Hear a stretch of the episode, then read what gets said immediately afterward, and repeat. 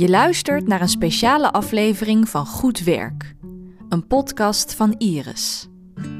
In deze thema-aflevering duiken we in het onderwerp diversiteit en inclusie op de werkvloer.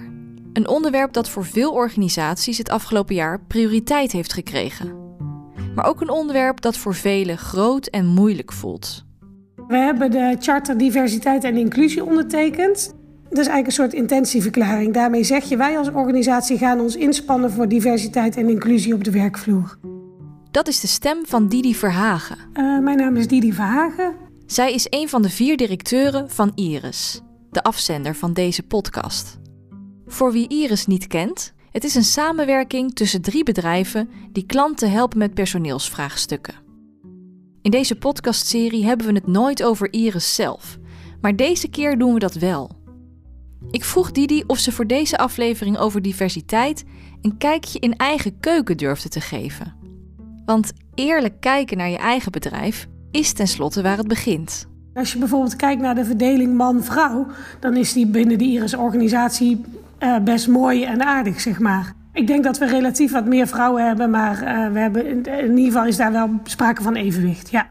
Dus als je bijvoorbeeld kijkt naar man-vrouw verhoudingen in het management en de directie, hoe ziet het er dan uit? We hebben uh, een directieteam van vier. En uh, daar zitten drie mannen en ik in. Uh, en dat, dat geldt ook voor de laag die daarboven zit. Dus als we kijken naar de aandeelhouders, dat zijn eigenlijk ook alleen maar mannen. Hoeveel mensen bij jullie hebben een migratieachtergrond? Nou, ik denk nul. Als je kijkt naar mensen die bijvoorbeeld een afstand tot de arbeidsmarkt hebben of die een beperking hebben, die, die werken niet bij Iris. Uh, dus in die zin is het qua diversiteit best beperkt. Werk aan de winkel dus. En niet alleen voor Iris. Het Charter Diversiteit, die intentieverklaring waar Didi over vertelt, is inmiddels al ondertekend door meer dan 250 bedrijven. Middels het charter stimuleer je bij werkgevers om je meer in te zetten voor een gemêleerd personeelsbestand. Dit is Hussein Adam Dia. Ik uh, werk bij de Sociaal-Economische Raad als beleidsmedewerker uh, voor diversiteit en inclusie. Hussein begeleidt de ondertekenaars van het charter. Hij ziet in zijn werk dat het belang van diversiteit en inclusie steeds breder doordringt. En we hebben sinds een aantal jaar een vrouwenquotum voor raden van commissarissen. Goed nieuws zou je zeggen. Aan de andere kant is dat natuurlijk een soort toezichthoudend orgaan. En als je kijkt naar dat operationeel level, zijn we ongeveer bij 11%, 12%. Ik had gisteren nog een keer met iemand daarover gesproken. Dus het, het zet zich niet door naar de raden van bestuur, waar eigenlijk de beslissingen genomen, waar het daily business ook is. We moeten dus echt aan de slag hiermee. Maar waar begin je als homogeen bedrijf dat wil veranderen? Waar je altijd moet beginnen is tenminste een kleine probleemanalyse. Hoe hebben we tot nu toe bijvoorbeeld personeel geworven? Hoe gaan besluitvormingsprocessen in ons bedrijf? Is dat een reden daarvoor dat we nou ja, misschien niet divers of inclusief beschouwd worden van potentiële werknemers, maar misschien ook werknemers die hier ooit waren en hier niet meer zijn? Je kan kijken uh, naar je vacatureteksten, welke arbeidsvoorwaarden stel ik. zeg ik dan iets van je moet doelgericht zijn. Wat onderzoek leert heel vaak mannen aanspreekt. Ik moet toegeven, dat zou me ook aanspreken. Ja, natuurlijk ben ik doelgericht, resultaatgericht. Maar onderzoek leert dat vrouwen heel veel vaker denken: Nou, ik weet niet of ik dat kan, dat moet ik nog even bekijken. En dan heb je eigenlijk al uh, een kans gemist, theoretisch. Ik vraag Didi om haar probleemanalyse. Hoe komt het dat Iris tot nu toe zo'n homogene club is? Uh, ik heb er natuurlijk een beetje over gelezen. En uh, een van de tips was ook van investeren in je bedrijfscultuur. Toen dacht nou, onze bedrijf, hartstikke gezonde bedrijfscultuur en uh, niks meer aan doen, helemaal prima. en tegelijkertijd stond daar ook onderzoek nou eens echt hoe mensen over bepaalde thema's van diversiteit en inclusie denken. En bijvoorbeeld over mensen met een uh, andere etnische achtergrond of culturele achtergrond denken. Of over mensen die een andere seksuele voorkeur hebben of die een beperking hebben. En, en ga dat gesprek eens aan als leidinggevende ook en vraag eens wat zij daarin lastig of moeilijk of uitdagingen vinden. Toen dacht ik, oh, dat heb ik echt nog nooit gedaan. Ook niet als directeur. Dat zegt al iets. Hè? Dus ik weet eigenlijk niet zo goed hoe het in onze organisatie gesteld is. En, en dus ook niet zo goed welke onbewuste vooroordelen er zijn. Of bewuste vooroordelen, die zijn natuurlijk ook. Ik heb eigenlijk uh, niet echt een idee hoe dat in onze. Ik kan dat van mezelf natuurlijk wel, hè, daar kan ik op reflecteren. Maar ik weet niet hoe dat in onze volle breedte van onze organisatie is. Ik denk ook dat het iets te maken heeft, en dan redeneer ik van buiten naar binnen. Als je kijkt naar een uh, vacature, als je vacature ziet staan en je gaat onderzoek doen uh, naar die organisatie om te kijken of dat iets voor je zou kunnen zijn. En je ziet alleen maar mensen die, waar je wat minder mee kan identificeren. Ik kan me ook voorstellen dat dat een drempel opwerpt om te solliciteren. De eerste stappen op het gebied van vacatureteksten zijn wel al gezet. Sinds uh, de uh, ondertekening van het charter hebben we drie vacatures uitgezet. Ik denk dat in de eerste er nog niks stond over diversiteit en inclusie. In de tweede hebben we ontdekt dat daar uh, na publicatie overigens hebben we hem nog even aangepast. want toen had iemand ontdekt, hé, hey, daar staat het woordje Brabantse gezelligheid in. En dat is misschien wel helemaal niet zo inclusief. Misschien voelt wel niet iedereen zich daar bij thuis, zeg maar. En uh, vraagt dat iets heel specifieks waar we misschien helemaal niet naar op zoek zijn. Dus dat was wel heel grappig. En wat ik ook heel grappig vond, was dat daar ook een soort van discussie over ontstond, intern, tussen collega's. Ik denk dat we dat ook allemaal kennen, dat soms mensen ook het gevoel hebben dat je niet zoveel meer mag zeggen of dat veel dingen niet meer mogen. En uh, dat was in dit geval ook. Ja, maar we zijn toch een Brabants bedrijf en het is hier toch heel gezellig. Dit is toch wie we zijn. Dat moet er dan toch in blijven staan. En uh, een ander kon dan proberen uit te leggen van... goh, het is niet zo inclusief. Uh, en het is belangrijk dat we een zo breed mogelijke doelgroep... dat die zich kan thuisvoelen bij ons. Ja, dat is toch is wel een moeilijk gesprek, ontdekte ik. Een inclusievere vacaturetekst en een intern gesprek dat op gang is gekomen. Dat is een goed begin. Maar er zijn meer stappen om te nemen.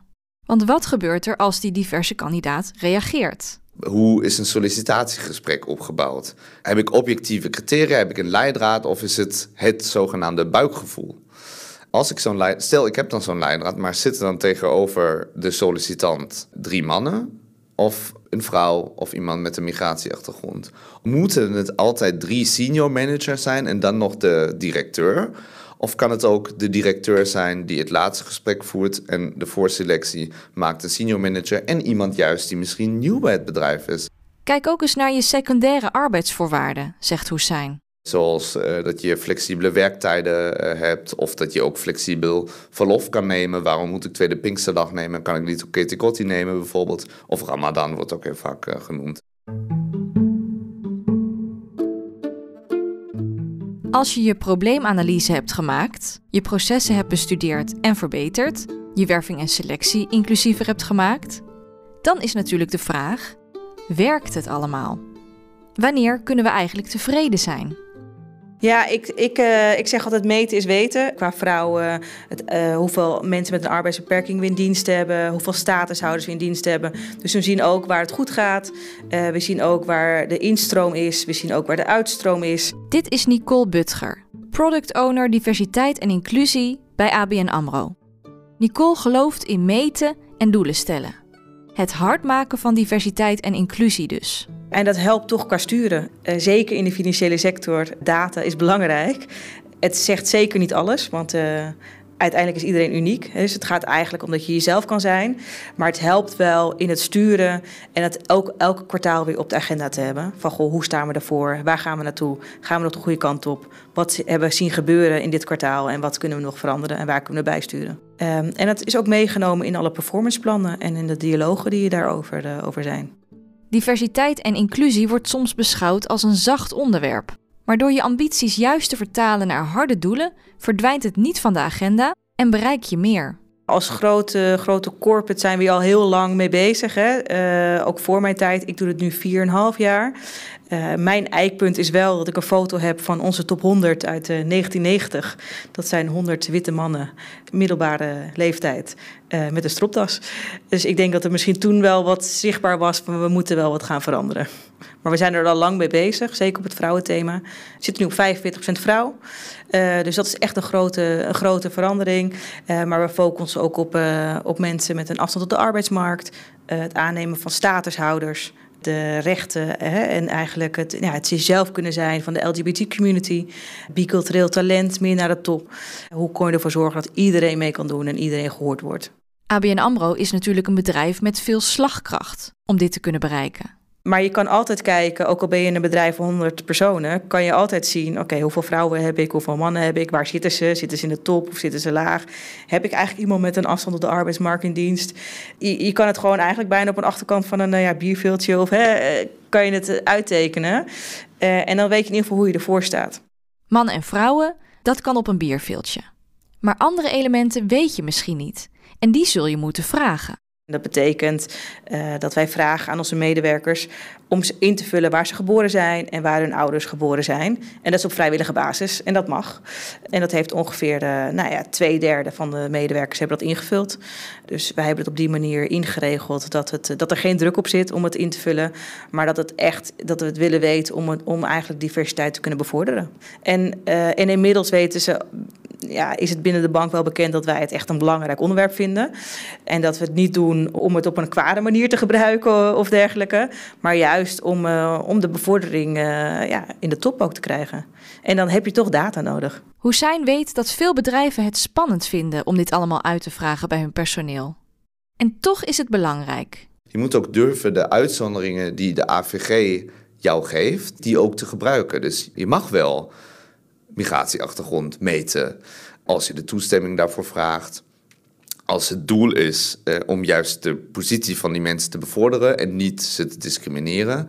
Daar kan je in de uitvoeringswet op de AVG en ook in de AVG zelfs genoeg uitzonderingsartikelen vinden. En hetzelfde geldt voor mensen met een arbeidsbeperking. En eerlijk gezegd, je kan je ook afvragen niet waarom willen we dit meten, maar waarom willen we dit niet meten? Willen we niet zeg maar, de emancipatie van deze groepen vorderen, dan moet ik toch wel weten hoeveel mensen in ons bedrijf er zijn. Die zijn in, in extensie misschien ook aanspreekpunten, experts die me kunnen helpen dat bedrijfsbeleid uh, te verbeteren.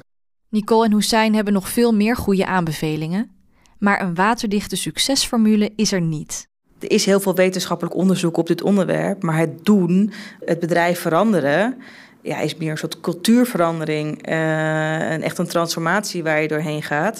En bij zo'n transformatie kan je niet in één keer alles perfect doen, weet Nicole. Al, al jaren doen we mee met een iftar met collega's. Nou, toen hadden we een Ramadan Challenge bedacht. Dat je een dag mee kan lopen met een collega uh, die aan de Ramadan doet om het te ervaren. En tijdens de dag ook gesprekken erover te hebben en s'avonds een iftar. Het idee is leuk, maar Nicole krijgt al snel feedback van collega's. Een challenge rondom het geloof en dergelijke was best wel gek eigenlijk, want uh, in de benaming. En dan ga je toch denken van ja, is de bewoording goed? En moeten we dat niet gewoon aanpassen? Sindsdien heet de Ramadan Challenge de Ramadan Experience. Het zijn kleine nuances, maar soms zit het wel in de, in de woorden. Maar ook, we krijgen ook terug, ja, is er nou weer zoveel aandacht daarvoor? Uh, waarom niet voor de Joodse feestdag? Ik zeg, kom maar door, weet je. Maar het moet vanuit de medewerkers komen. Door elkaar aan te spreken op kleine dingetjes kom je dus verder. Maar als je dat niet gewend bent, is het misschien even schakelen. Die situaties die komen wel eens voor, inderdaad, dat dat dilemma's uh, oplevert. Enerzijds omdat ik daar persoonlijk op een bepaalde manier over denk. En anderzijds heb ik als directeur ook nog de rol om te zorgen dat er een bepaalde cultuur blijft bestaan die inclusief is.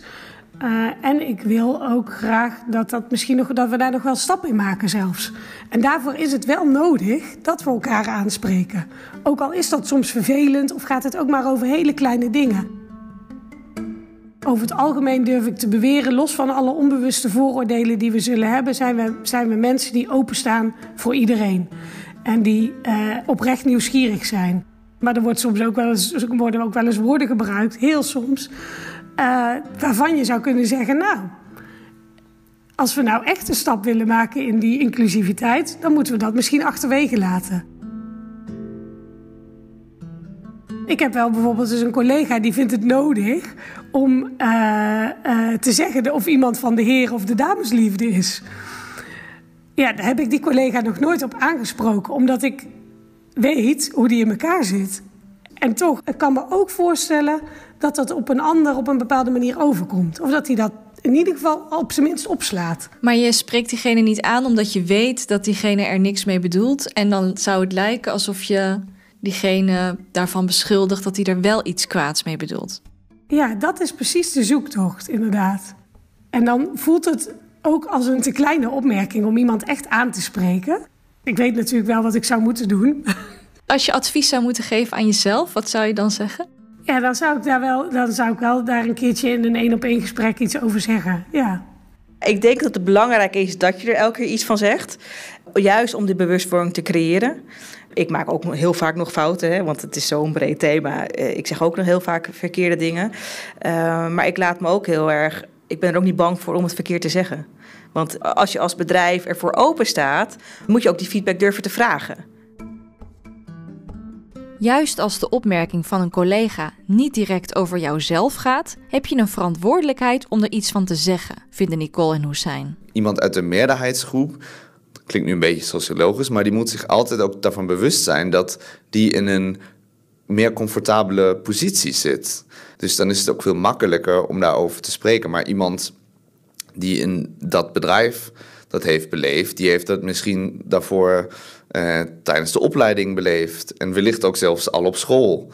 Dus voor die persoon is het eigenlijk een terugkerend patroon dat negatieve gevolgen heeft voor de emotionele gesteldheid van iemand. En dan moet je je afvragen, als ik een goede, goede collega wil zijn, kan ik me dan daarvan bewust zijn als persoon uit de meerderheidsgroep, als iemand zegt, nou wil je wellicht een keer daarover nadenken.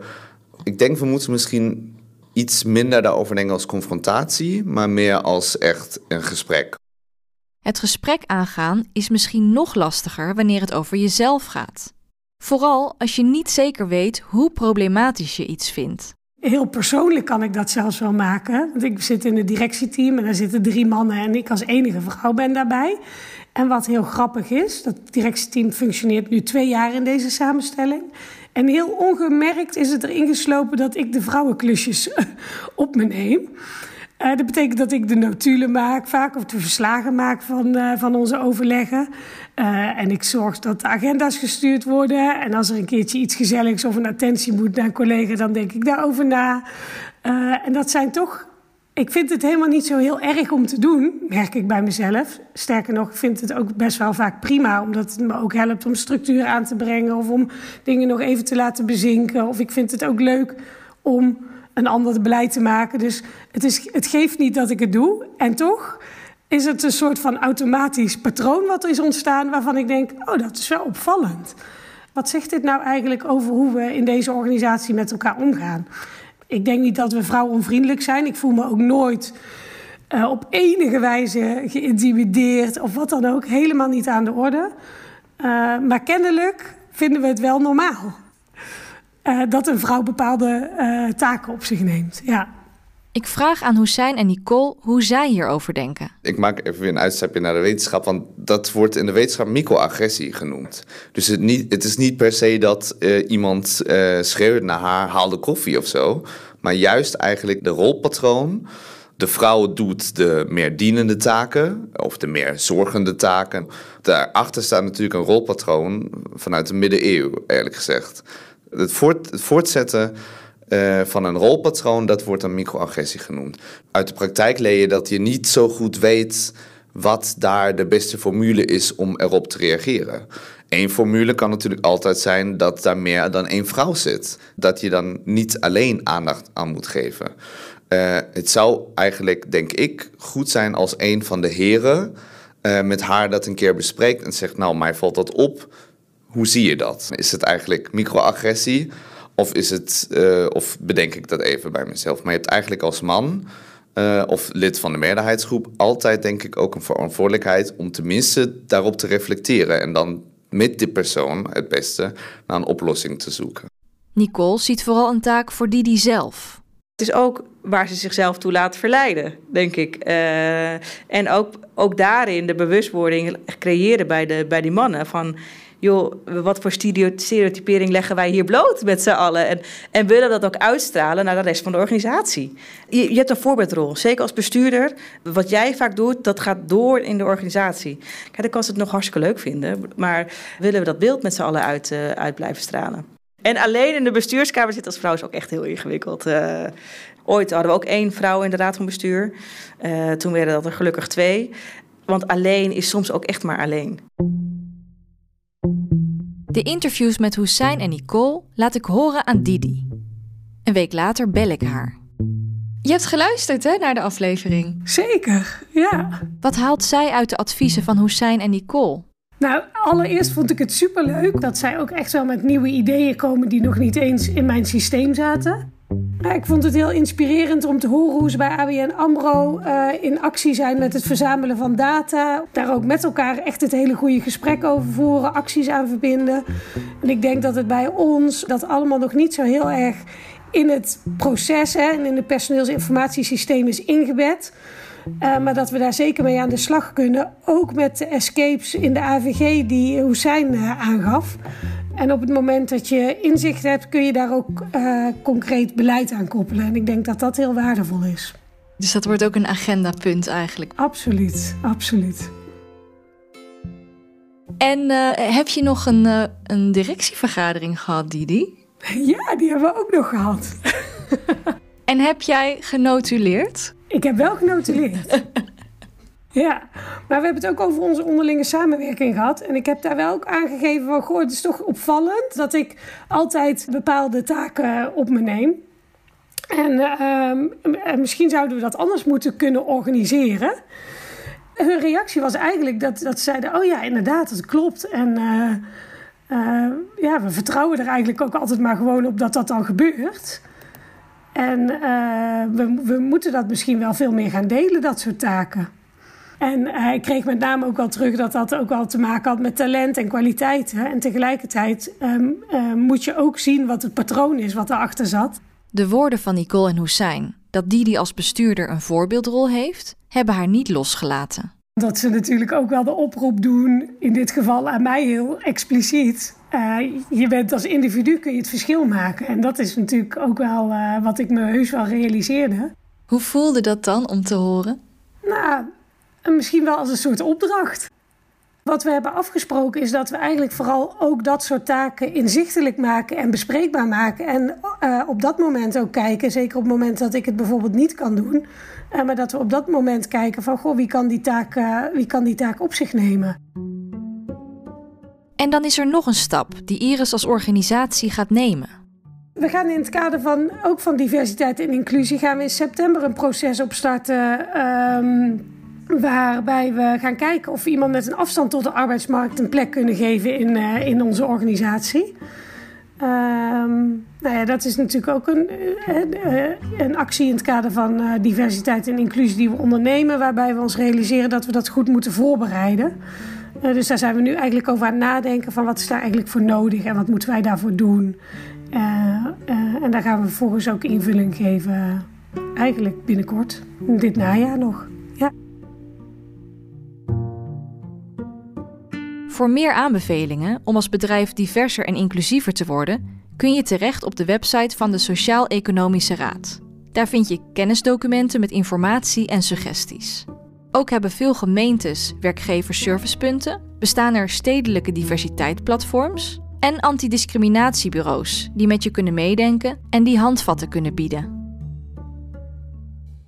Je luisterde naar een speciale aflevering van Goed Werk een podcast die je wordt aangeboden door MZ Services, Geerts en Partners en ABGL. Samen zijn zij Iris. Interviews en montage Lotte van Galen. Techniek Jon Hille. Veel dank aan Didi Verhagen, Hussein Adamdia, Nicole Butger en Ineke Scheffers. Meer weten over het werk van Iris? Kijk dan op iris.nu en Iris is met een Griekse ei. Dit was de laatste aflevering van Goed Werk voor dit jaar. Bedankt voor het luisteren.